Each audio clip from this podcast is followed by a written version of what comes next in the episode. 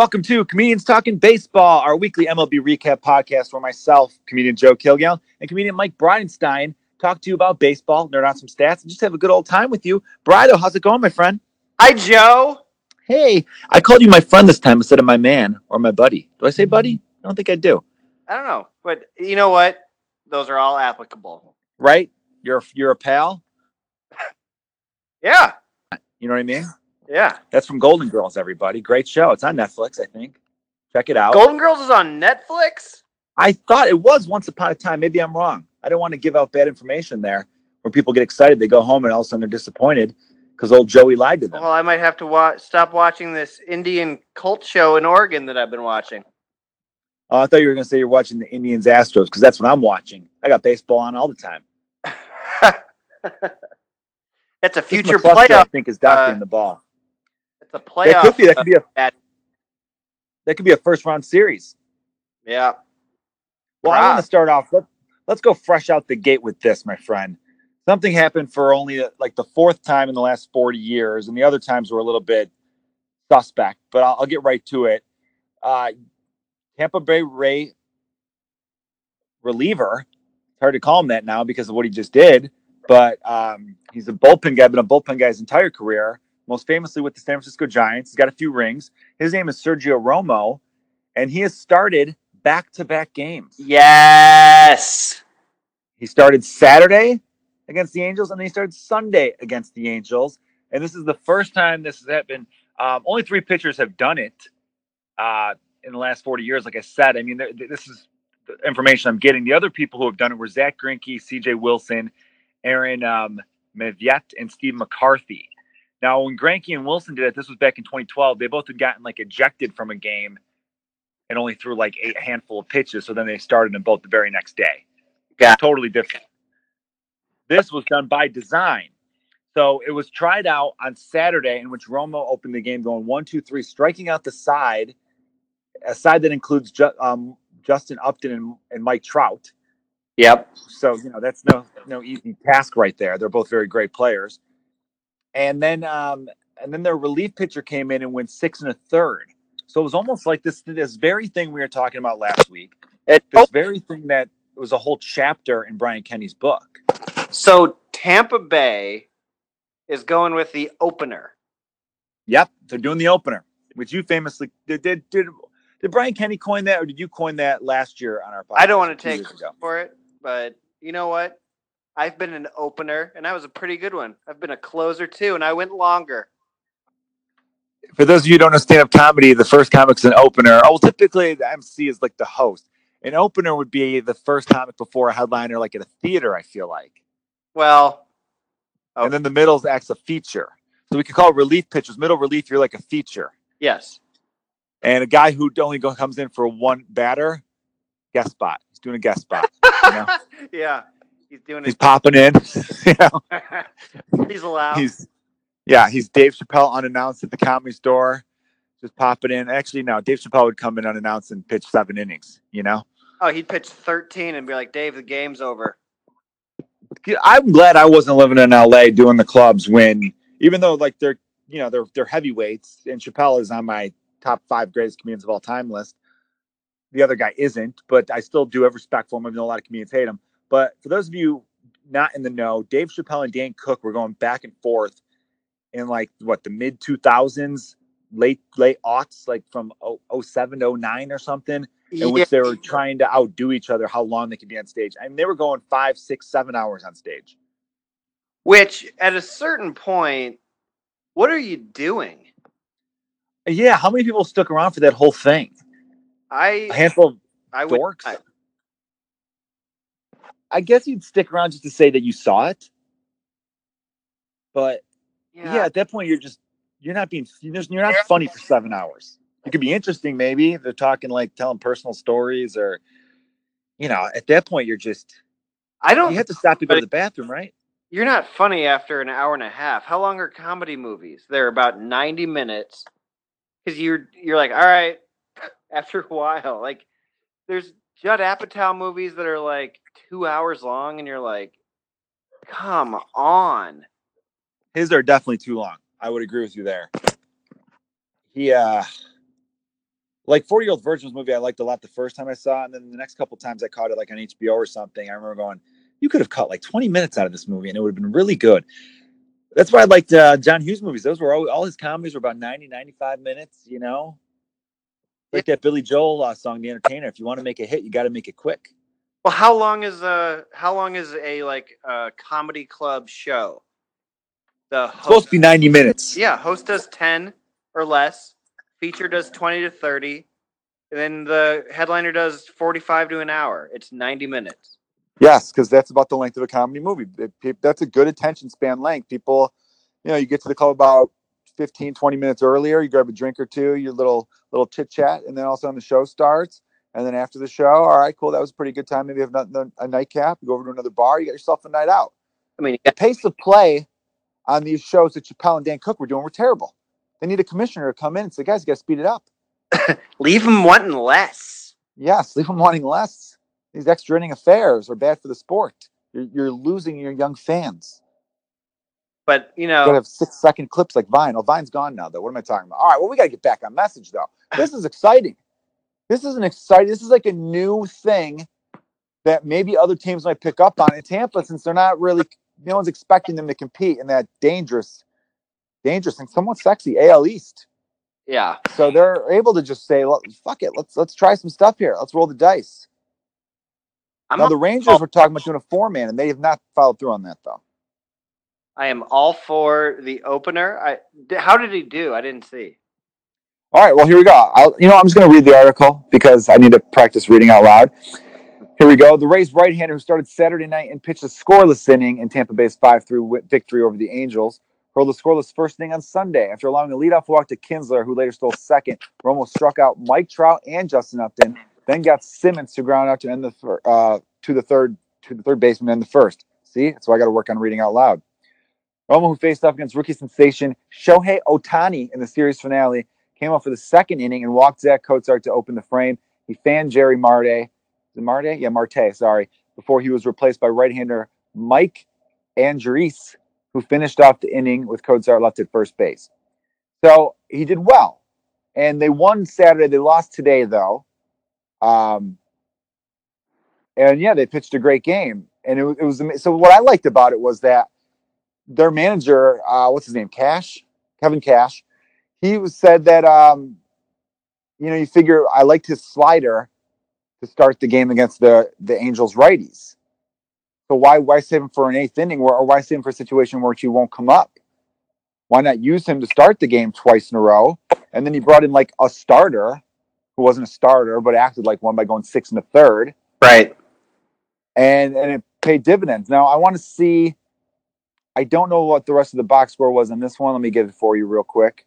I only saw the box score for yesterday's game. Sorry, everybody. If we had a producer, I would have this on the ready, but we don't because we're poor and we have no budget.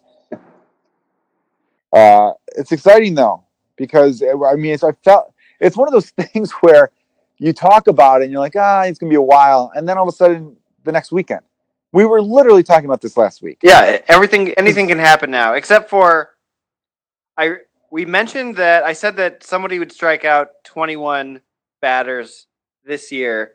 And then there was an article about that that happened right after that and I was like, "Oh, I'm not that wasn't that bold of a statement." But you know what? But the the gist of the article was pitch count will ruin that because like everybody who pitched uh 20k games like no one walked anybody I want to say and like Clemens was doing like 174 pitches in 86 Yeah, that was pretty crazy. Kerry Wood was famously 122 pitches. and that's under Uh, what it usually is I don't know what uh Scherzer did but This Now- was higher, I believe. Now there's because like earlier this year, wasn't there a 20 strikeout game with multiple pitchers? Uh yes, I believe so. And they're making a big deal out of that. And I was like, no, No, yeah, no, uh-huh. that is a combined no hitter can S a D, and a 20 strikeout combined game can definitely S a D. I like S to D because that's almost. Well, you know what? I've been I've been saying to you that maybe one day we should try to do an hour long podcast in which we're completely clean. that way, maybe maybe we could pitch it to XM or Sirius or, or whatever radio station, saying, "Hey, look, we could do this, and S a D could be clean. That's on radio right there. There's no problem with that at all. So I like that one. I'm gonna start having to use that, Brido. I'm a dad now. I can't be cursing the way I do. But uh, yeah, I got the I got the box score in front of me. I agree with you there. But it is interesting that literally last week we talked about an opener, and then also last week you mentioned the 21K game. I think someone at MLB, because it was MLB.com that wrote about the 21K game being a possibility. And is someone from there listening to our podcast? You know, it's possible. You know, we I'll admit, I, I would like us to have way more listeners than we do. I'm okay with what we got. The people who listen seem to enjoy it, and I'm having fun. So I'm cool with it there. Hey, real quick, is Ahmed Bharoocha in a commercial? Because I think I just saw him in one, and I didn't, it looked weird. It's uh, I want to say yes, but I don't know for sure. A Mike's Hard Lemonade commercial. That's the biggest thing. Uh, again, I know we we've gone off subject twice twice now already, but I got the TV on in the background, and when you live in LA for a while, you start to see every other person you know on TV, and it gets weird because I, parties aren't as fun. I noticed this when I was first at an LA party when I first moved there. Someone brought up a TV show, and right away I was like, "Oh, this show sucks." And everyone looked at me like, "Dude, shut up, shut up." And I'm like, "What?" They go, "Dude, the whole writing staff is like right behind you." I'm like, "Oh yeah, that's right. I'm in LA. You can't just openly shit on bad things because you never know who's in the room." You know, in Chicago, you have to worry about the EP from Two Broke Girls being in the next room. You know what I mean? Do you know my favorite story about that? No, what is it? So I went to lunch with a member of the Cubs message board with us, Matt Dwyer. And Matt nice. Dwyer, because he is old and was in Chicago during like the golden age of like 80s and 90s Second City, he knows everybody. So I'm sitting down at lunch with him. No, I'm sitting down. I was meeting a friend of ours who I won't name. I'll just say one of the most unique performers to come out of Chicago. Oh, that could be a number of people, but yeah, okay. I tried to do an impression of him there so you would know. So I see Dwyer at the restaurant just by happenstance, and he's like, Do you care if I join you? And I said, I don't think so, because I'm meeting with this person who you know of. And he said, Okay, cool. My buddy Horatio is meeting us. And I was like, Oh, it's going to be Horatio Sanz. So we sit down. The person who is meeting us sits down, and Horatio has lost a ton of weight. So yeah, I think I saw that in the picture. So famous Horatio Sanz looks a certain way. This guy just looks like my buddy Horatio, who sat down and his name is just Horatio, and he's just a dude. But homeboy had just moved here from Chicago, so that's what he was thinking too. And he goes, "Oh man, you know what I hate? SNL." And I started shooting him looks like, is he doing a bit? What is he doing? And he just started bashing like SNL and like people on the show while no one said a word. And I was just like kicking him under the table. And then on the way home, he called, he texted me and he goes, uh, That was fun. And I was like, Why did you bash SNL in front of Horatio Sanz?"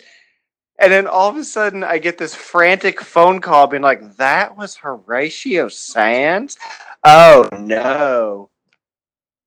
Thank you. You know what? I can't figure out who you're talking about because this impression doesn't sound accurate to me. okay. Okay. Okay. So uh, let's see. My wife, uh, Sausagella.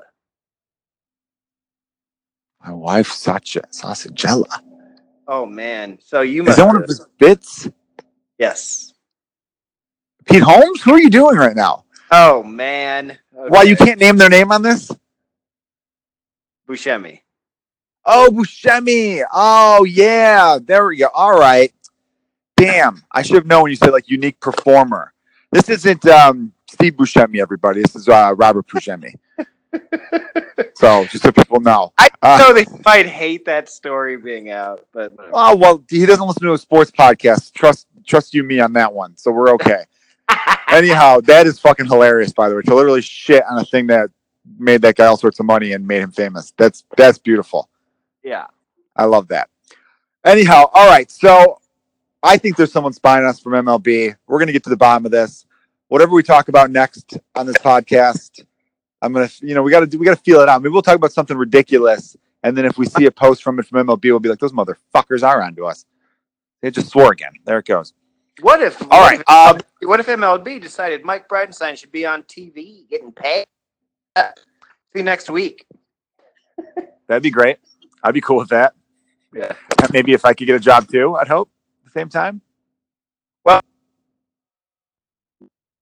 it's me, Joe. Oh God, you know I think the audio is going in and out a little bit. It's really aggravating me. Hopefully I can fix that later. If not, listeners, I apologize yet again. All right, I got the box score. Romo went an inning and a third, like I said. That Andriese guy went uh, two innings, gave up two runs, none earned though. Um, goes to the whole earned versus unearned run thing that we talked about a couple weeks ago in regards to the air statistic.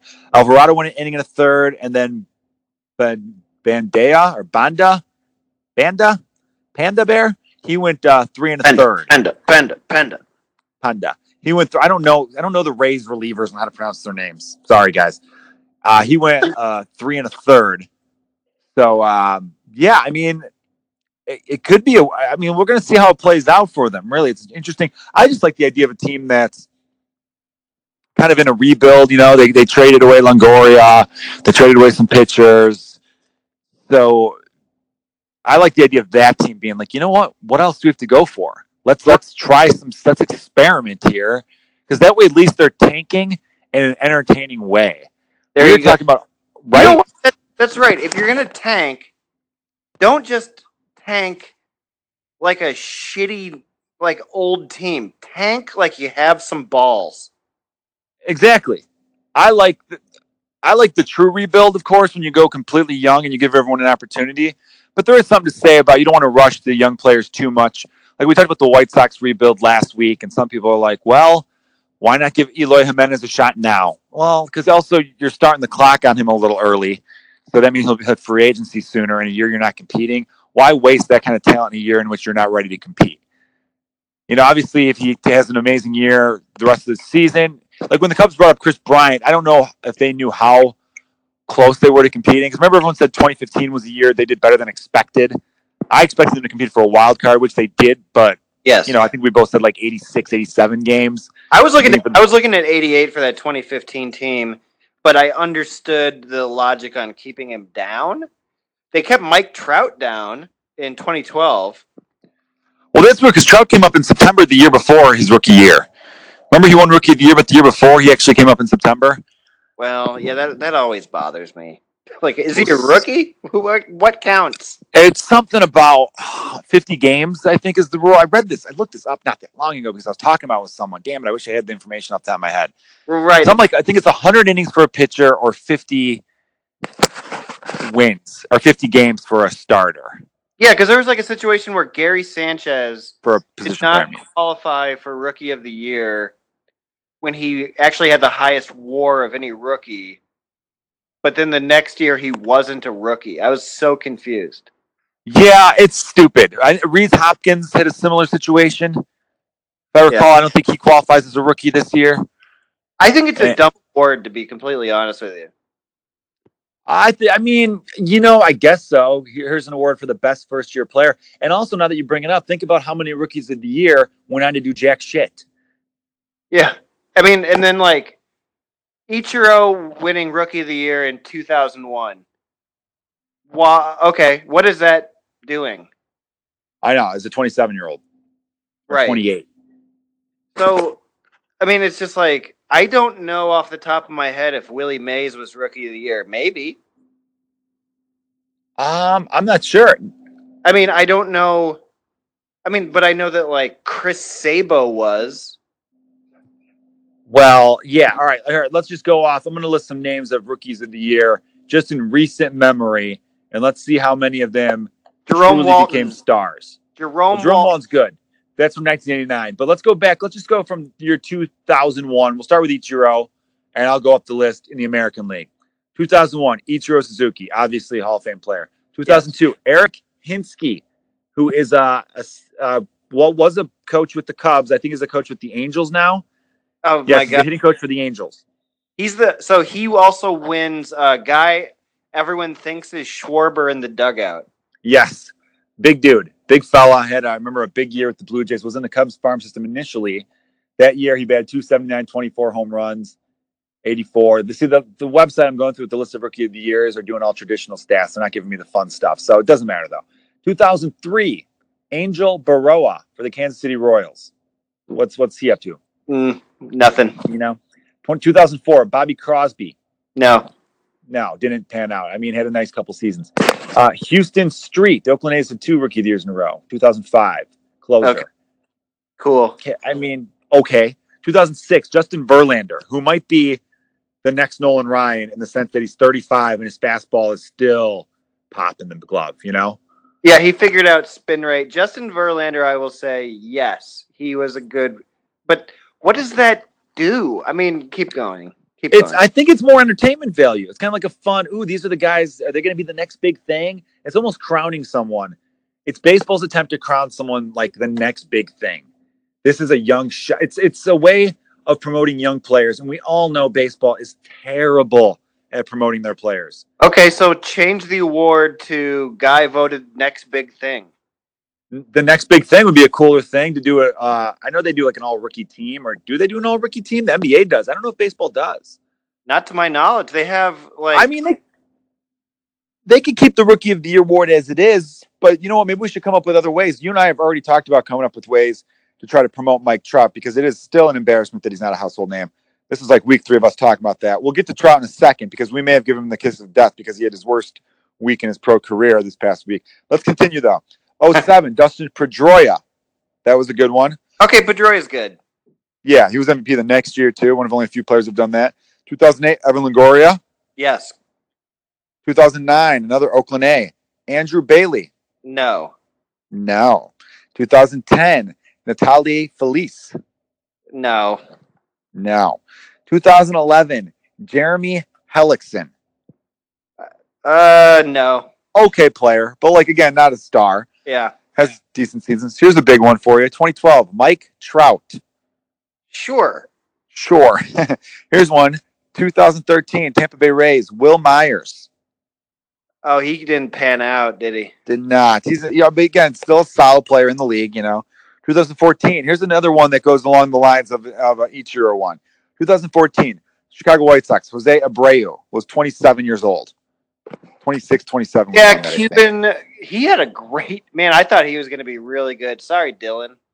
No, I mean I think he's still actually pretty good. I looked at his numbers; he's consistently there, but he definitely you th- you thought he'd get better, but he's uh, he's been consistently 30 home runs, um, batting average between the 280 300 range. I want to say OPS 830 840. You know, um, but more of a DH than a first baseman, but does play enough first. But but again, we thought, oh, this is going to be you you have 36 home runs your first year. People think it's gonna, only going to go up from there when it really hasn't. You know, he's kind of been the same guy. Because we forget, uh, 27 year old, you're entering in your prime. What if you are a minor league player, and we'll call it like the guy who's the number one prospect in baseball at the end of the year? You give the next big, uh, the next big thing award. Whoever is, whoever lands as the number one prospect consensus as as that, and it's like the John Wooden Award or like the fucking Heisman. You know, like not that the Heisman is any indication of who's going to be good in the NFL, but Not. they need something like that because rookie of the year, like giving it to a 24 year old who had like the highest war of other like young 20 year olds doesn't it's it's not doing anything. I agree there. There's definitely a flaw. There's something that they could do to make it sexier. Something, maybe there should be an age limit on it. Do you care that Kris Bryant won rookie of the year? I do as a fan because it's cool. Because if you look at Kris Bryant had a pretty crazy like trajectory into becoming the MVP, perennial MVP candidate that he is. And I think he's an MVP candidate again this year. I mean, I, I- he's obviously he's going to be a guy's an MVP candidate every year, but he is having an unbelievably great season. He's first in OPS. He's uh, playing above average defense again. His base running is always going to be tremendous. He's having a great year, and I only anticipate him to get better even as the season goes along. If you look, I got to gush on Brian a little bit more here. His strikeout rate, it was like over 30%. He was like 31, 32% as a rookie, and it's down at, it's like 15%. That is unheard of improvement. He barely strikes out. He was a guy who had 199 strikeouts his rookie year, led the National League, and now he's the guy that is going to walk almost as much as he strikes out, like even like within a couple. I think he's walked like 27 times and struck out like 29 times. It's crazy to start the fad of uh, high strikeouts, uh, launch angle, and then divert from it. Yeah. Without really losing power. I mean, I know he had 29 home runs last year, which was down from the 39 he had the year before, so he dropped down by 10. But I don't think his launch angle was, you know, he just had a little bit less home runs. I think the Cubs, you know, the first few months. He got to a slow start, hit a good second half, but the Cubs kind of did have that 108 year World Series hangover, which is a thing. But I you're right. There there should be a qualification to it. But oh, I'm sorry, I didn't want to say this about Bryant. No, go ahead. I'm sorry. That was rude of me to cut you off. I, w- I was just going to say he's currently the National League MVP. Yes, he is, which would be two MVPs in your first four years. I mean, he's got to play uh, two thirds of a season still Yeah, a lot could happen. You're right, but I only see him getting better. Sure. I, I don't know what um they could give it to like a AJ Pollock or a Tommy Pham or like if the Freddie Freeman, the Braves are off to a good start. Or you know, he's their uh, best player. Sexy pick, Albies. Yeah, but then isn't he a rookie this year or is he technically in the second year? Dude, I just said I don't know how that works. So he's yeah. I know. I'm sorry. I went right back to you. He's a well, Kerry. So not Kerry. I'm sorry. I don't know why I just said Kerry Wood. Chris, who won Rookie of the Year in '98, and I got the Rookie of the Year in front of me. That's why I said I think I scrolled through and caught his name. um, so Bryant, though, his his last year of college ball, playing for San Diego, was the NCAA Player of the Year. Then gets drafted by the Cubs in June of 2013. The 2014 season, he played the whole year in the minors in 2014. He was the minor league player of the year. After the first 12 days in AAA in 2015, he gets called up to the majors, becomes the rookie of the year. That's 2015. 2016, he wins MVP. So his last four years of playing baseball before last year, 2017, he was college player of the year, NCAA uh, minor league player of the year, rookie of the year, and MVP. Four consecutive years. That's incredible. So that's why when you, you ask me if I cared that Kris Bryant won rookie of the year, I kind of do because that's kind of that's a really fun, cool thing. And as a fan, even though you make great points about the rookie of the year being like, is it really? What is it? I agree. It's sexy though. You know, the same reason well, you don't like the idea of a combined 21k game. I don't like the idea of just getting rid of that award completely. I think we could amend it, make it better. Nobody over the age of something, or I don't know. You know what I'm talking about? But don't get rid of it. Well, let's look at uh, rookies in the National League real quick. Okay, we'll scroll over to rookies. By the way, Willie Mays won it in 1951. But hold on. So Christian Villanueva leads uh, with Harrison Bader, Brian Anderson of the Marlins. That is uh, hitters. Or you got like uh, Josh Hader Brewers. Okay. Does that yes. excite you as a fan? No, especially since Villanueva was 26 years old. But I mean, they don't excite me now, but think about it this way. At the end of one of those guys' career, say whoever wins it this year goes on to be a Hall of Famer. It's fun to look back and go, damn, they were good from the from Jump Street. They came into the league. Awesome. I don't know. I kind of, when you look at a body of work, it's kind of fun to see, oh, he won rookie of the year, he won MVP. Right? Well, what what if instead you gave the National League uh, what if it was called like? See, I've had no time to think about this, but what if you gave? A, that's why it's fun though. It's a natural conversation. We didn't plan this. what if you gave Acuna, Ronald Acuna of the Braves, next big thing award, and then the American League, you gave Vlad Jr. or Jimenez or Gleyber Torres the award. That's a sexier award. Well, they're not in the pros yet. Don't there shouldn't there be something for the pros? Because how many you give the next big thing, it's almost like a kiss of death to a minor leaguer. How many minor leaguers come up and shit the bed? Well, Decent amount, you know. All of them, But- not all of them, but the ones who don't win Rookie of the Year. I know what you're saying about Rookie of the Year. I think. Could I guess? Tell me if I'm wrong here. I think you're looking at it like it's one good year. There's a lot of guys who come up and have a bad first year, and they end up being amazing players. And then the flip side of it are guys who don't do any. You know what I mean? Is that what you're going with this? Well, to me, it's just like, but what do you do with that when you evaluate someone's career? Like, if you're if they're like an on the fence like Hall of Fame candidate, do you go, well, he won Rookie of the Year? That doesn't matter to me. Like I, you, I agree with you there. It doesn't hold much weight when you when you're looking at a body of work. I think it's more of a fun fan thing. That's what I'm saying. It's a fun fan thing. So instead of instead of giving the fans like, well, this guy on paper did better than the other guys who were also in their first year, say anoint someone, give someone a crown, give someone a little crown and say next big thing. And it's like, you think that Acuna can live up to the hype?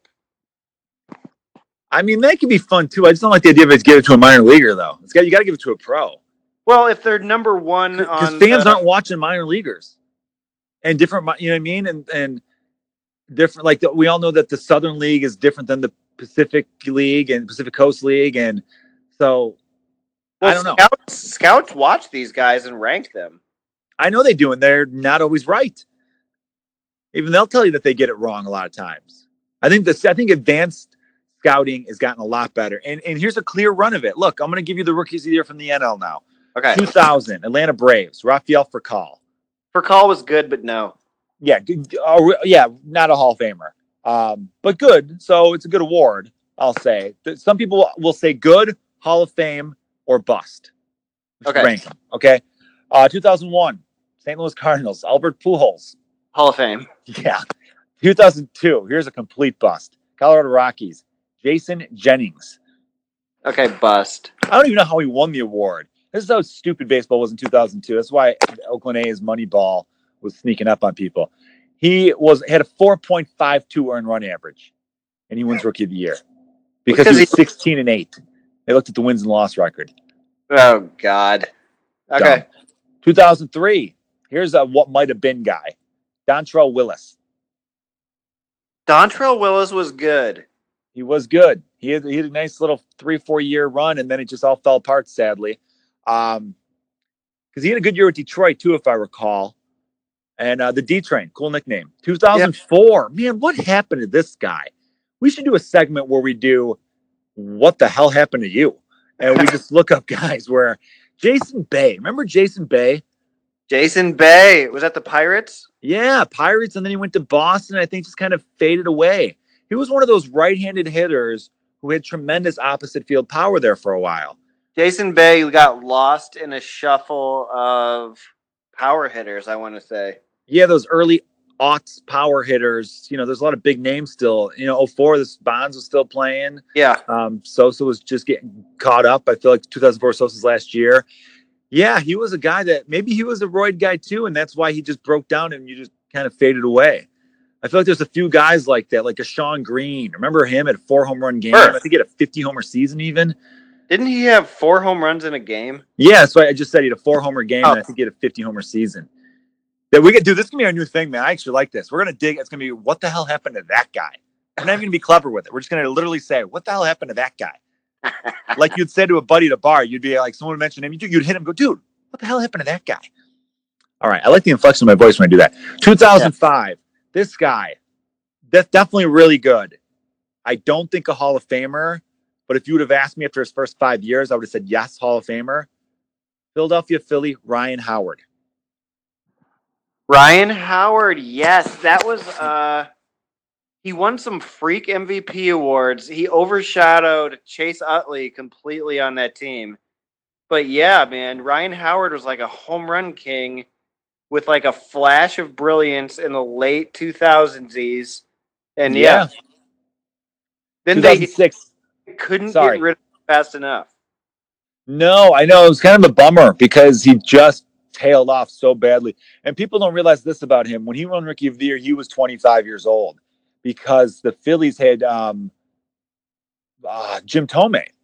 They made that big contract for Jim Thome, And Howard was the guy that was just sitting in the minors, tearing it up in the minors, actually. Kind of like Christian Villanueva, who was behind Kris Bryant with the Cubs, and the Cubs just let him go. And the Right. Padres seem to have struck gold with him. Uh, bummer we couldn't get anything for him. I'm a little shocked by that. I think his numbers were just good enough in AAA where he wasn't like a sexy prospect, Christian Villanueva. But he really wasn't. Isn't he a Hendricks trade? yeah, we got him from Texas. Yeah. Okay. Eh, Yeah, originally. Um, I think he was part of that Hendricks, Villanueva, and CJ Edwards, maybe. And then that other trade with Dempster, we got Mike Olt and someone else. remember, we had Mike Olt from them too. We did two trades with Texas, one with Garza and one with Dempster. Anyhow, back to this list. I say just remember because we're Mitch Cubs fans. In case you're For listening for the first time, I just remember Mitch Williams for Rafael Palmeiro. that was a stupid trade. How many, How great would Palmeiro have been in the '90s playing with the Cubs? I mean, People forget. um, People are like, "Well, he's the first baseman." We had Mark Grace. I remember someone saying Mark Grace led the '90s in hits. I go, "Yeah, you know who was second? Rafael Palmeiro. One of them could have learned left field." And Rafael Well, Palmeiro also led the '90s in like RBIs and was like third in home runs. And I know Grace, I think, might have led in doubles too. And I think Palmeiro was right up there with him. So we forget that Palmeiro. I know juiced up, juiced up still though. Hey, you I mean- win some games with juiced up guys. he he got juiced up in Texas though, so I don't know if he, we would have had the same needles laying around. That's true. He did when Canseco was there, and Juan Gonzalez was clearly juiced up. That guy was a freak. Yeah, I mean, George Bush didn't know what he had, man. He did not. All right, 2006, Hanley Ramirez. Hanley is great. Hanley is not a Hall of Famer, but he No, he's not a Hall of Famer, but I doubt he's the Hall of Very Good. yeah, Yes. 2007, Ryan Braun. steroids, but If, if he doesn't get that blemish of being caught with the HGH, I think he might have been on his way to the Hall of Fame or damn well near it, ha- you know? right, we have to. Ha- I mean, he might be the greatest brewer of all time. Maybe the best Jewish offensive player, too. Hank Greenberg. I don't know if I could put him against Ryan Yao. Oh, yeah, Hank Greenberg. Damn, I forgot about Greeny. All right, 2008. Here's where the bust factor comes in. Because I, so far, besides Jason Jennings, and I guess you could throw in Jason Bay, we had a bunch of good ones there. no, the NL won it. Yeah, then I was owning it. But here we got just actually it's just two in a row that are bad. And then after that, it's studs again. 2008. This is painful to say because I had his jersey because I thought I was investing well, but I was wrong. Geovany Soto, the Chicago Cubs. Soto, man, I loved Soto. I did too. He was really good in 08, terrible in 09, really good in 10, and then terrible the rest of his career, I feel like. So sad. I know. 2009, here's another Cub connection, although he won it as a Florida Marlin. Chris Coghlan, Oh, geez, yeah. I, 321 batting average as a rookie. that's a bust. Yeah, that's definitely a bust. Good bench player, though. You know, I liked him off the bench. 2010. This is not a bust. This is Buster Posey. Okay, Hall of Fame. Yes, I would agree there. Definitely Hall of Fame. He's won an MVP since. He's won a few rings. Three he's, rings. uh, he's a top player. Changed a, a rule though, which sucks. Uh, 2011, Craig Kimbrell. Kimbrel is the way that these idiots vote going to be in the Hall of Fame. Yeah, Strikeouts per nine, like all time. I think he's number one. he's got some electric stuff. 2012, Bryce Harper. The most overrated player of all time. You think so?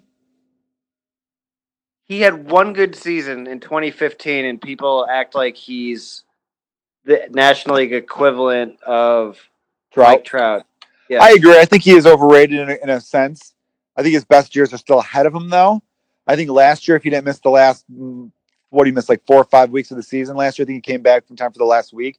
He probably would have finished with about 40 home runs and an OPS north of a thousand. I think he finished with like a 900 OPS. So I feel like last year is a good year. ceiling on, the ceiling on him is high, but coulda, woulda, shoulda. You're right because 2015 he was it was one of the best MVP years of the last 25 years. Right, Then- he had like 10 WAR that year, and like just crazy good. And then 2016 he was a joke. It wasn't a joke, but he was very like a little above average, if that. I don't even know. I think he might have been a very average player that year.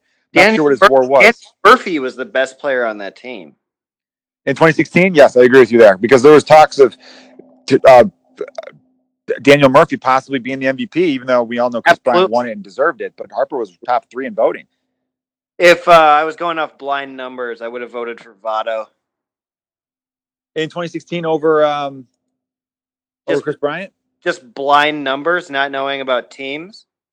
Okay, I yeah, a little surprising. Joey Votto's 2016. I don't know if you know this.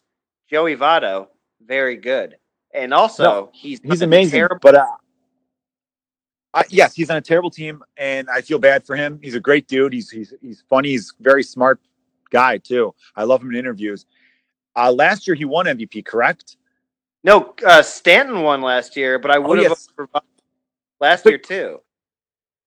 I don't know if he. Should, I think Kris Bryant was better than him in 2016. I know you're going by blind, not associating team, but Bryant had the higher WAR and playing multiple positions. And I know WAR's not everything. I think Votto probably had a little bit of a better uh, WOBA, weighted on base average, ladies and gentlemen.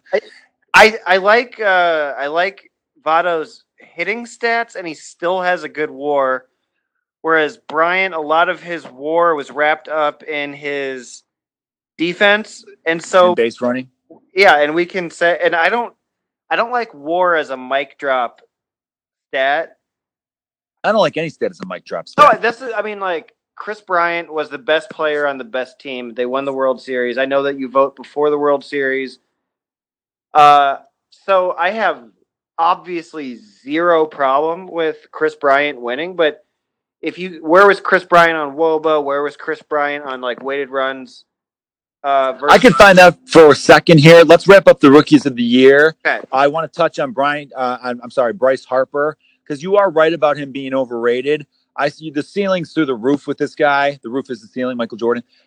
That's why I think he's a sexy guy to get. I think any team that has the money should go after him because he's still so young. He's 25 right now, so he'll be when you get him next year, that'll be his age 26 season. So if you give him a 10 year deal, 26 to 36, a player's prime is about 26 to 32, 33 if they take care of themselves. I mean, there, there could be some monster years there because his ceiling, again, 2015 MVP, his F war was 9.3. Talk about a drop off. 2016, his F war was three even, three even, which Mike Trout already has surpassed, and Manny Machado has almost surpassed. I think he has surpassed two. So a three war. he was hurt That's while I think three war is like below all star in my opinion. I think three five is borderline all star and above. he was hurt in 2016, though I believe. He still had 147 games and 627 plate appearances. Yeah, with a three WAR. Yeah. That's I mean he was a little bit banged up, but like last year though, he had a 4.9 F war and played in 111 games. So last year he was legit hurt. 111 games. He plays another 40 games to get up to about 150. His war is probably in the six range. I just, I okay. I think that Bryce Harper is probably the most recognizable player in baseball, and my question would be, uh, is that like, does he deserve that? No, I, I no, he does not. Mike Trout should be in those T-Mobile commercials. Look, Harper is he's he's very right now in the sense that he's a cocky kid. He came in at 19. Uh, older dudes hated him. Those veterans were throwing at him on purpose. I think Cole Hamels hit him on purpose, saying, "I got to let this kid know what's up." Yeah, And he was just like, "I don't give a shit about that stuff." Um, he got into it with his closer Papelbon in the dugout because Yes. I Pap- remember that. yeah, I choked. Um, yeah, dude, Papelbon would have killed him. By the way, I did like how Harper went right back at him, and it was one of those things, though. You know, I talked to a lot of people in these like Cubs Facebook groups and, and a couple other regular baseball groups where it's just people talking about all sorts of stuff, and they brought up Harper as a clubhouse guy. I go, no, I think his teammates like him. Papelbon's just a psycho, and you know, Harper, yeah, he's going to get on some people's nerves, but I definitely wouldn't. They wouldn't deter anyone from trying to sign him. no, I just, as as a guy, I Bill James just wrote an article pretty much saying like, what is a superstar? Like, what are superstar numbers? And he like started giving like uh, superstar points, and it's basically Bryce Harper is not a superstar. Um. like seasons with uh, batting 300. Is he doing it? Is he doing it like? Yeah, I guess for a superstar, it's gonna be your entire body of work. As of right now, I guess you can make that argument because looking at his, yeah, I mean, look, his, his rookie year, he was very good. He had a four point four WAR. That's an all star season, whether it's your rookie year or not, right? Good year. Yeah. I'll take a 4.4 war out of Jason Heyward. Yeah, oh God. Uh, you know, he was like a six the year before we signed him. Unreal. No. And then 2013, he had a 4 1. So his first two seasons at the ages of 19 and 20, off to a nice start. 2014 was hurt, only played 100 games at a 1.6, so still not a good season despite playing very little. Then 2015, first fully, first, his most complete season was 2015. He played 153 games. Even the years before, I'm telling you, rookie year, 139, 2013, 118, um, 2014, 100 games even. 2015 was his first like full full season. Besides, I mean, I guess the two other ones he had 497 bats, 597. But that year, 9.3 F WAR, unbelievable season that dude had, unreal. Yeah. Then 2016, complete shit job. I don't know if you got, got in his head. 2017, though, I'm telling you, 2017. If he would have was if 20 if he was healthy in 2017, then Bill James probably would say yes, superstar. I I think so because because he would have gotten over a six WAR. Then you got a, almost a nine three, a three, a six. You average that out to probably a six, including the two other four seasons. A six WAR average over five six years, is that not a superstar? I I would say I just man, like I don't like it when I don't look. We we got. Let's save that for next week. I don't want to force a conversation on an article I didn't read. right, okay. I think we could do this better for our listeners. Hey, listeners, we love you. We want to do it better for you. Is We're gonna Bryce save Harper over- What? Yes, we're going to dive into that. Not just Bryce Harper, but I want. to I'm going to read the Bill James article, and we'll we'll look for some stuff that maybe Bill James missed because you know we got to do our own opinions here. We're not just going to regurgitate nerds shit. You understand? Yeah. We're cool, man. Bill We're cool nerds. We're not like them dorky dorks. Yeah, Bill James is a dweeb and he can he can beat it. He can hit the bricks, nerd. Hey, Bill James, just shave your stupid face. Hey, I like beards. I know you have a beard too. I just can't grow a good one. All right, um, let's go back to the rookies of the year very quickly. I do think he's overrated, but I do want to dive into what is a superstar, and then we'll throw some players through it. So that's that'll be a fun little homework assignment for next week. So 2012, Bryce Harper. 2013, Jose Fernandez. I mean, what the hell has he done lately? Right? Oh, this oh yeah. Was- Was that too much? Damn it! I apologize, everybody. I'm Uh, I'm better than that, or maybe I'm not better than that. I'm no. sorry, guys. Say no to boat cocaine. Say no to boat cocaine. Say no to the booger sugar when you're out on the sea. Yeah. All right, 2014, Jacob DeGrom.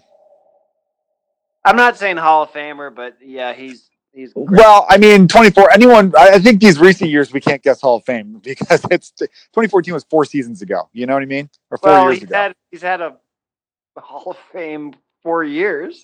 yeah, he's off to a good start. So we don't have to predict Hall of Fame yet. 2015, Kris Bryant, obviously on a Hall of Fame pace. Hall of Fame, baby. 2016, Corey Seager. Goddamn man, Seager's gonna be fucking good, but uh not this year, huh? Yeah, missing a year here is bad. Corey Seager, also cocaine boat. 2017, Cody Bellinger. Uh is he how's he doing this year? Like the Dodgers just uh the Dodgers aren't great, and I don't think he's off to a hot start. I don't think he's bad, but I don't think he's really doing much right now. Um, yeah, the Dodgers, they did win though the other day. His dad was a ball player named Clay Bellinger. Cody Bellinger, as of right now, up to let's see, his slash line is 257 average, 321 OBP, not good. no. 468 slugging, eh. Well, Cody about 336. officially done. Yeah, 116 it, WRC plus. Yeah, he's a bum. He's over. That's it for him. He's never going to recover. There's you are just as bad as everyone else. All right. So another breaking news of the past week: Robinson Cano gets busted for PEDs, and uh, you wrote a great piece for your website there. Uh, why don't you give it a plug and then um and then and dive deep into it? I think your question is. What does this do for Robinson Cano's Hall of Fame chances? And I like that I segued into this because we were on the subject of Hall of Fame. Well, uh, so basically, I wanted to get the point across because I don't uh, like what because uh, a positive test has so far ended the chances for everybody.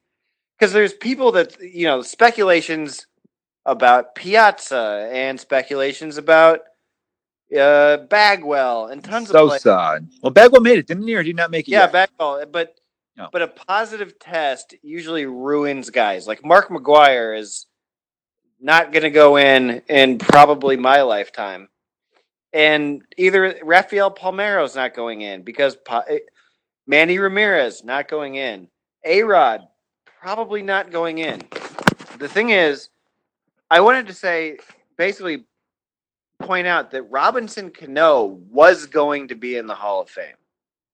Yeah, I would agree with you there. Playing a position like second base and putting up those offensive numbers, for sure.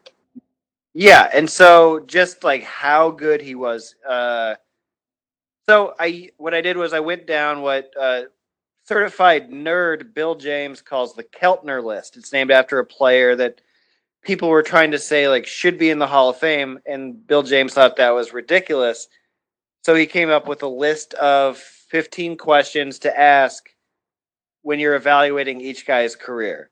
And so I went through them with Cano, like just talking about how long he was the best second baseman and where he ranks all time amongst second basemen and just what how devastating or how severe it actually is that he was going I mean because like a lot of players you they get busted and you're like who cares with him it it sucks I think to lose another guy It does suck. To, it always sucks to lose a guy. I mean, especially one you like. Like I, I had no problem with Robinson Cano. You know, he seemed seemed like a fun player. You know, I I I liked watching him. Um, I like that he went to Seattle too. Although I think he went strictly for the money, but I don't know. I just kind of like that. Everyone thought he was going to be a Yankee forever, and they were going to give him all this money, and he said, "No, I'm going over to Seattle." So, yeah, it's a bummer. Um, you know what I do like about that that list is that old school baseball fans who don't like Bill James, I think would still get behind that list because it's questions like um, how how how long were you considered the top guy at your position? How, like you know, give give a couple questions that are on that list for the listeners who might not be familiar with. it. You don't have to go over all fifteen, but just give you the best of. Was he the best player in baseball? Did anybody while he was playing suggest that this guy was like number one? Two, was he the best player on his team? Three, was he best at his position? Was he best in the league at his position? And then it's like, did he have uh, did he have an impact on playoff races? Did he play long after his prime? Like, was he good enough to do that? Is he the best player in history who's not in the Hall of Fame? Is he the best like in his position who's not in the Hall of Fame? Like, are people with comparable stats in the Hall of Fame? You know, does he meet like standards for a Hall of Fame player? Is there evidence to, to, to like suggest he was better or worse than his stats? Things like that, like MVP. Yeah, those are all great. That's all. That's a very good baseline to determine a player's worth. I feel like. because I have friends who say things like very good friends of mine who maybe don't follow baseball the way that I do, just say things like Don Mattingly is a Hall of Famer, and it sucks that he's not. The, and it's just like, guys. Or I'll watch. Uh, do you know how many t- I get? I get irate when people say Yadi Molina is a Hall of Famer. You don't think he is? Absolutely not. Give your reasons. Is he the best catcher of his generation? No, he's not Joe Mauer. He's not Buster Posey. If you like actually look at a list of players better than him, like he had two good seasons and now he's a Hall of Fame catcher. Do you know how many catchers have been in the Hall of Fame in the past 50 years? Bench, Carter, Fisk, off the top of my head. Pudge, Uh Rodriguez. yeah. And uh Piazza. There's like five guys. It is a tough position. I thought though his defensive number. I thought his reputation as a defensive catcher. Has there been a better defensive catcher the last ten years, or while Molina's been in the league? Pudge Rodriguez. I guess, but I mean, Pudge Rodriguez hasn't been in the league in a long time. Does Posey suck at catcher? Like, No, he's very good defensively. I, as he, I don't think he's better than Yadier. I mean, Yadier is not Yadier anymore. let's see. I'm going to go over to Molina's stats very quickly, and then I want to um, Go go to around the his, league. Very Molina. Hmm. yeah, you're right. He's had a, he's had two really good seasons, a couple borderline All Star seasons. As a defensive catcher, though, his numbers are by far the best. And I'm on Fangraphs. his I mean, numbers are his defensive numbers are insane. His offensive numbers aren't that spectacular. he's the 27th catcher all time on Jaws. That's It's not behind good enough for. That's behind Mauer and Posey. I mean, people ahead of him include Lance Parrish, Jim Sundberg, Darrell Porter, Jason Kendall. Jason Kendall overrated or underrated, I should say. That guy was an on base machine. Apparently, Jason Kendall's the 19th greatest catcher of all time. Would not doubt that. Thur- Thurman Munson's not in the Hall of Fame. Ted Simmons is not in the Hall of Fame.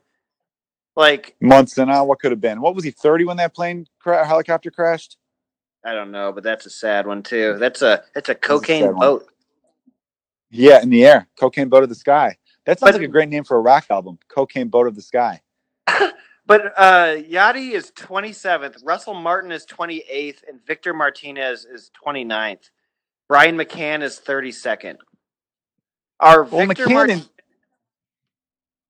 no, of course not. Victor Martinez though is. When was that thing he caught? He doesn't catch anymore. well, he has to go. His numbers have to go somewhere. I guess, but like that's where that doesn't really include defense, man. I'm looking at his defense Molina next week because I don't want to go too long with this one. Um, like his numbers just they the defensive war numbers just pop off the page, even in down years. I, I have to compare it to other catchers, but they're really striking. We'll dive Here's the into thing, though. Molina, but Saying, saying a guy is good doesn't mean he's not good. Like if I say he's not a Hall of Famer, I'm not saying no, he's I the know that. I 20 know that. I, he's the 27th greatest catcher of all time. That is a lot.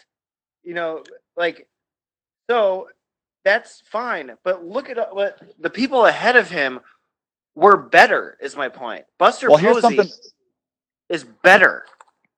here's something I wanted to add to uh, the Hall of Fame credentials. I think if you're top three at your position over the course of a decade, I think that should put you in. That's retarded because uh, look at the second. The R word, man. You're not allowed to use the R word on AM radio. Okay, buddy? So let's watch that. That's, uh. That's stupid. Over a decade. Over a decade. So the best second baseman, you want to put like Ho- there were shortstop. You want to put Jose Reyes in the Hall of Fame, Troy Tulowitzki. But th- you think those two were top shortstops for a decade? Of this decade, I'm not saying any. I, I'm talking about like a 10 year run in which you were top three. So like it doesn't have to be 2010 Oh, to if you were- 2020. it could be you were 2006 top- to 2016. You know what I mean? if you were top three in WAR at your position for a decade, Yeah. Wouldn't that, you don't think that's a fair criteria, or is that too liberal? well, that's. I just think it's pretty arbitrary. Like, um, I So right, like in this like this last decade, you wouldn't be cool with Buster Posey, Joe Mauer, Yadier Molina making it. You're cool with two of the three. Well, considering, okay, I Because the minimum No. requirement for Hall of Fame is 10 seasons. That's why I'm going by 10 years.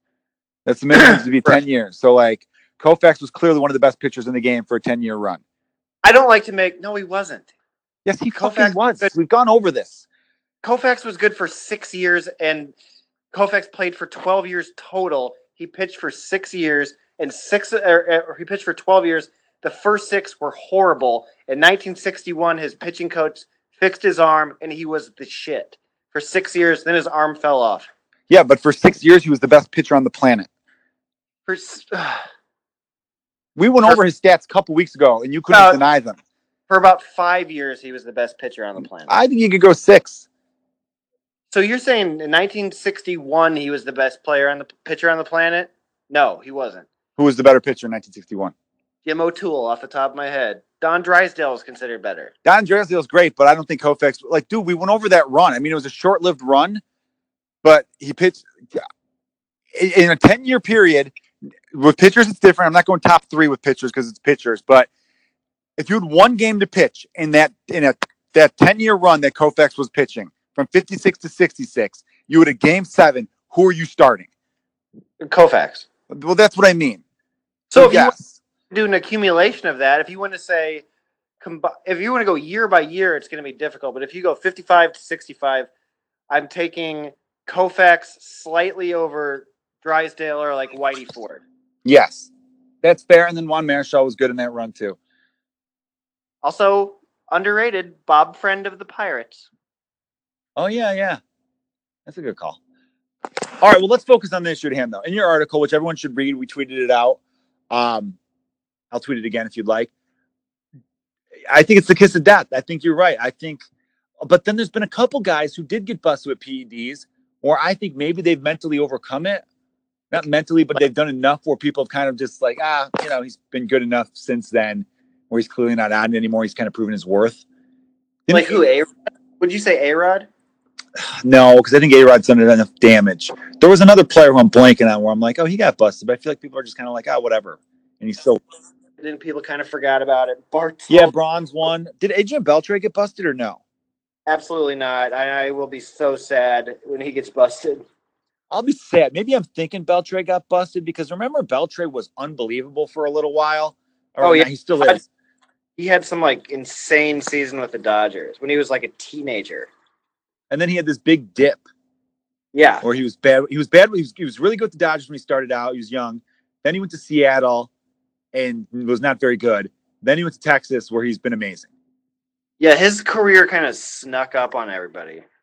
Yeah, kind of reminds me of like Big Papi, who was really bad. Austin was just a freak. Oh, Big Papi. Yeah, that's example. exactly who you were thinking of. Yeah. Big That's Pop- exactly like how I stumbled into what I wanted to get to. He was on the Mitchell. So Big Papi, he goes in the Hall of Fame first ballot, don't you think? He's on the Mitchell report. I don't know what you do with that. I don't know either, but I feel like everyone in baseball has forgotten about and forgiven him. He did get that big send off that only like uh Jeter and like Mariano. Cal Ripken, Yeah. They got that. He got the Tony Gwynn, Cal Ripken All Star Game send off. yeah, and He's Big Papi is a fun nickname. He says, he like, I think he's done enough goodwill, and his last season was incredible. He had a great year. He was the best hitter in the American League, or maybe even baseball in 2016. It was Yeah, he finished with like, yeah, I remember he led the league in OPS, and then he just retired. It was it was nuts. Yeah. Um, so I think almost like it's almost like he came back, and and that I think that was enough. Where I think he'll be interesting if if if if Cano comes back and does enough goodwill, where he ha- he keeps producing at a high level, and and develops a little bit of a personality, which I don't, which he kind of does have, but he's not as outspoken as Big Papi. I think that's the trick. We forget that these are baseball writers voting for this shit. That's why it took a guy like Ron Santos so long to get in, because for whatever reason, the writers just didn't warm up to him. Where there's guys that the writers do warm up to, where you're like, really, that guy, you know? well, yeah, and he, yeah, I guess Papi is a media darling. I don't understand why Santo wasn't. I think that they just didn't understand a stat that would make Santo like stick out to them like defensively or something. I think you're right there, and also the fact that are you going to have four Hall of Famers from a team that didn't do anything? We forget Ernie Banks, Hall of Fame, Billy Williams, Hall of Fame, Fergie Jenkins, Hall of Fame. Those are all guys that were on the same team with Santo. So, but that's where I mean, if Joe Morgan was playing any other position than second base, I could put him in that same overrated category in a sense. No, not that Santo was overrated, not that Joe Morgan's overrated, but Joe Morgan was definitely never the best player on his team. Joe Morgan, there were years Joe Morgan was the best player in baseball. Really? 75, 76. I got to go over that because I feel like everybody was like Johnny Bench is better and and Foster was more feared. Well, yeah, but come on. I think you ask pitchers on other teams, they go, "I'd rather face Morgan than Bench or Foster." Sure. You look at Fo- you look at Joe Morgan in 75, 76. All right, I will. There's an argument that he was like the best player in baseball. I just hate him so much. I don't want anything to be good for him. No, I, you should love it because if he hates advanced stats and it makes him look like he was the best player, you should love it even more. I just hate his opinions. I think he's a terrible announcer and kind of But look at Fangraphs is stats. going though. really shitty right now. I am. Can you keep talking? that way it's not dead air while I do this. Go keep tell, You- tell us more about the Robinson Cano article, and then I got to wrap this up. I should do one on Yadier Molina. Just uh, to, I have done one on Yadier Molina before. I should do it again and update it. I want to do Keith Hernandez because talk about best defensive player at your position in history. Keith Hernandez is the best defensive first baseman, and he gets no love. But uh, yeah, Brido.tumblr.com. Robinson Cano, baby. I th- I think that basically, if you're if you're a, a fan of baseball, you should want to you should care who gets in the Hall of Fame by position even. And right now is a good time to become a member of the Chase Utley Fan Appreciation Club. And Yeah, Chase Utley definitely a top three in his position, if not number one or two, during his uh, you know, his prime. During a player's prime. You know, I like to compare prime for prime. Absolutely, he was. And then, uh, if you want to be outraged, take a look at uh, Lou Whitaker's career stats. And strangely enough, a guy that I got to be honest, I didn't even know who he was until I started looking up stuff like this. Bobby Grich, one Yeah, I of don't the know. greatest. I'll have to look into him. I got Morgan stats. Sorry to cut you off on no one, someone no one gives a shit about. Um, sorry, I don't know. I don't mean to think about Bobby Grich. No, I want to hear about him, but just not right now. Uh, my computer was so slow. I got I was getting frustrated that it wasn't loading. You're you're damn right, man. I'll I'll I'll be man enough to admit when I'm wrong here. 75, 76. I knew he was an MVP. I thought he won one MVP. I didn't realize he won back to back. And they won the world- Incredible. It- They won, and they won the Yeah, World they won- Series. both those years they did his his flash line or the the numbers that he doesn't like are incredible he had a 466 on base percentage a 444 on base percentage he led the league in ops that year he led the league in on base and slugging so obviously you're going to lead the league in ops with a Yeah. 1020 and um, his ops plus is 186 which is amazing uh yeah dude this guy was incredible he had 27 home runs 111 rbi 60 stolen bases i knew he stole some bases but damn only got caught nine times. He still six only got caught nine times. That is really good. Uh, what else here? Yeah, I mean, and he played good defense. It's a Gold Glove. You can't see Yeah, me, was- but I'm pretty much gloating about getting this one right, Joe. you are right. Um, I don't have the WAR stats or anything in front of me. Oh, he but, led. Um, he led the league that year in those. I gotta imagine. Yeah, Morgan was great. One, two, three, four, five, six, seven, eight, nine, ten All Star games. I see where some people maybe. I see where he probably got forgotten for a little while there, because he had some shit seasons in what should have been some really good years for him. Here's your case for uh, being anti rookie of the year in a sense, because this is a guy. uh, Look, in 1965, his rookie year, he was bad. Uh, not bad, but no, I mean, I'm sorry, I'm looking at the wrong season. 60, he came up as a 19 year old, 20 year old, 21. 22 was his first full season. He, um, or second full season. His first full season didn't win rookie of the year, but was second rookie of the year. Actually, now that I'm looking at the right year.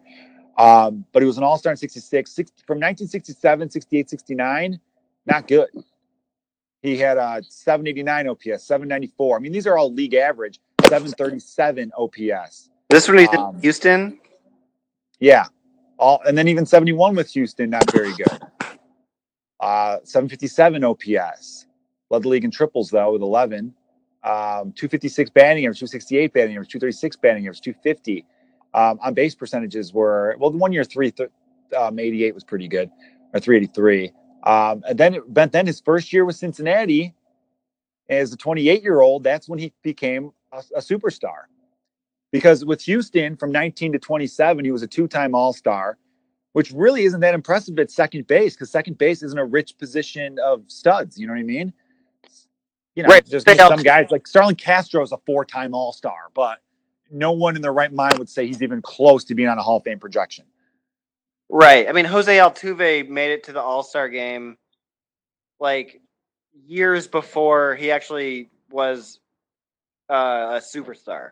Exactly. The All Star game. We can talk about that being overrated, but I don't. I, I, think it's fun. I never want to get rid of it. I almost feel like Oh, they should I- do what they did back in the day at a second All Star game after the season to for the true All Stars. Because sometimes there's guys who have a great first half. Yeah, I think uh, one guy per team also skews it. I agree. I would get rid of that, but then they like it for the markets, and Yeah, the mar- yeah, they want to see your your uh, everybody wants to see their team represented. Yeah, exactly.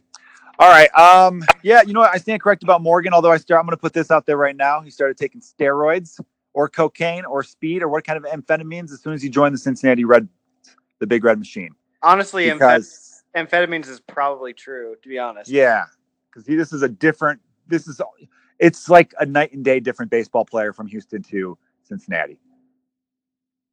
I'm not. Well, I'm not even kidding, man. Like if you look at these that- numbers, the Astrodome had that notoriously hard uh, batter's eye in center.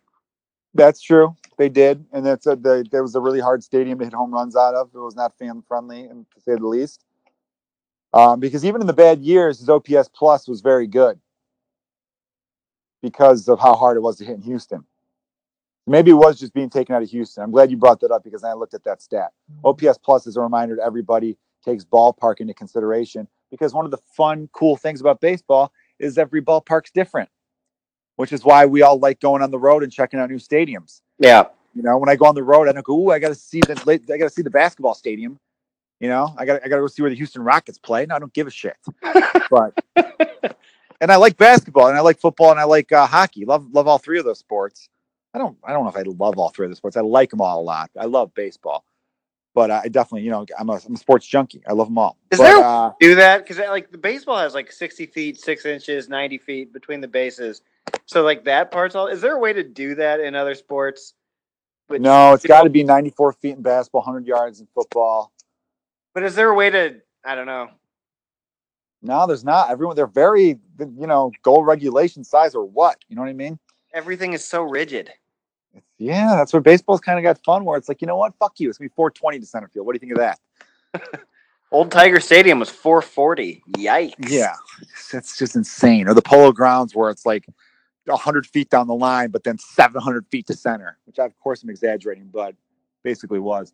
That's All right. Um, to round it up right now, uh, Mike Trout went 0 for 21 before busting out the last two games. And that was, of course, after us saying we need Mike Trout to be a household name. So hopefully we didn't, you know, give him the kiss of death there. Um, I'm sure. but it is it is funny as soon as I, one of our listeners, Kevin Olsta, said, uh, giving Kevin Olsta a shout out. oh, I know You get- Evan. Yeah. yeah, uh, he was like, "What do you guys, the, the mooch? Huh? You guys totally you, you put him in a bad spot there." We're like the guy in um, in what's that movie, The Bronx Tale? That you're like, "Don't let this guy near you. He's he's a loser. If you if you're gambling near this guy, he's bad." I thought maybe we were that guy. We uh, we put Mike Trout in a bad place. He, we put him in the sunken place. I'm just using bad movie references. We get him. Not uh, not these. These are great movies. I'm using them in a bad way. Is what I'm saying. we get him the old SI curse. Oh yeah, we put him on the cover of Madden. Yeah. All right. Uh, anything you want to plug there, Brido? Buy my album. Why haven't you bought my album? You. buy the album, everybody. You can buy my album too. Also, uh, tell your friends about the podcast. You know what I mean? Um, what's nice is that we talk about enough general topics that you could go back and listen to previous episodes. We, of course, talk about what's going on in the game itself, you know, who to watch, who's kicking ass, and, you know, the standings and everything like that. Uh, but then we also talk about the fun stuff like that. Our homework assignment for next week is we're going to break down what is a superstar. We'll dive a little bit more into division stuff because we will be entering June, which is when I start. And then, you know, we'll see what the trade market is starting to shape up in the next few weeks. Already some fun rumors out there. But um, I'm Joe Kilgallon. That's Mike Bridenstine Yeah. on Twitter at Brido. Yes. Um, follow our Instagram at Comedians Talking Baseball. Oh, I got to mention this. Um, the Twitter account for Comedians Talking Baseball, I wanted to change because it was my old account from my other my podcast I used to do called Comedians Talking Sports, which you could go back on iTunes and listen to past episodes of that. It's on the same feed as this podcast, where I used to have a different comedian on each week and interview them about like you know what their love of sports was and basically some current event stuff too. Uh, it was at Comedy Sports Pod. I changed it to at um, CTB Pod 9. I think that's what it is. Son of a bitch. What is it? Hold on. I fucking forgot. That's how stupid I am. I made it too complicated. Um, real quick, real quick. I wanted to change it because I thought it was stupid. And I had to put a nine in there because for some reason everyone had the ones we needed. Well, Um, podcast 69. I should have done that. That would have been way funnier. It's at it's at at capital CTB podcast nine nine for nine innings. That's at CTB podcast nine at CTB podcast nine. Follow us on Twitter. That's where we tweet out the links to the podcast. We tweet out links to Brido's uh, blogs that are fantastic. I highly recommend that, and also fun baseball and comedy stuff. So definitely follow us there. Um, I'm Joe Kilgallon. I'm Mike Bridenstine. I don't know why I did that. You hate when I do that, Yeah. but I did that anyway. Yeah. Uh, that has been the podcast. Uh, again, thank you for listening to Comedians Talking Baseball.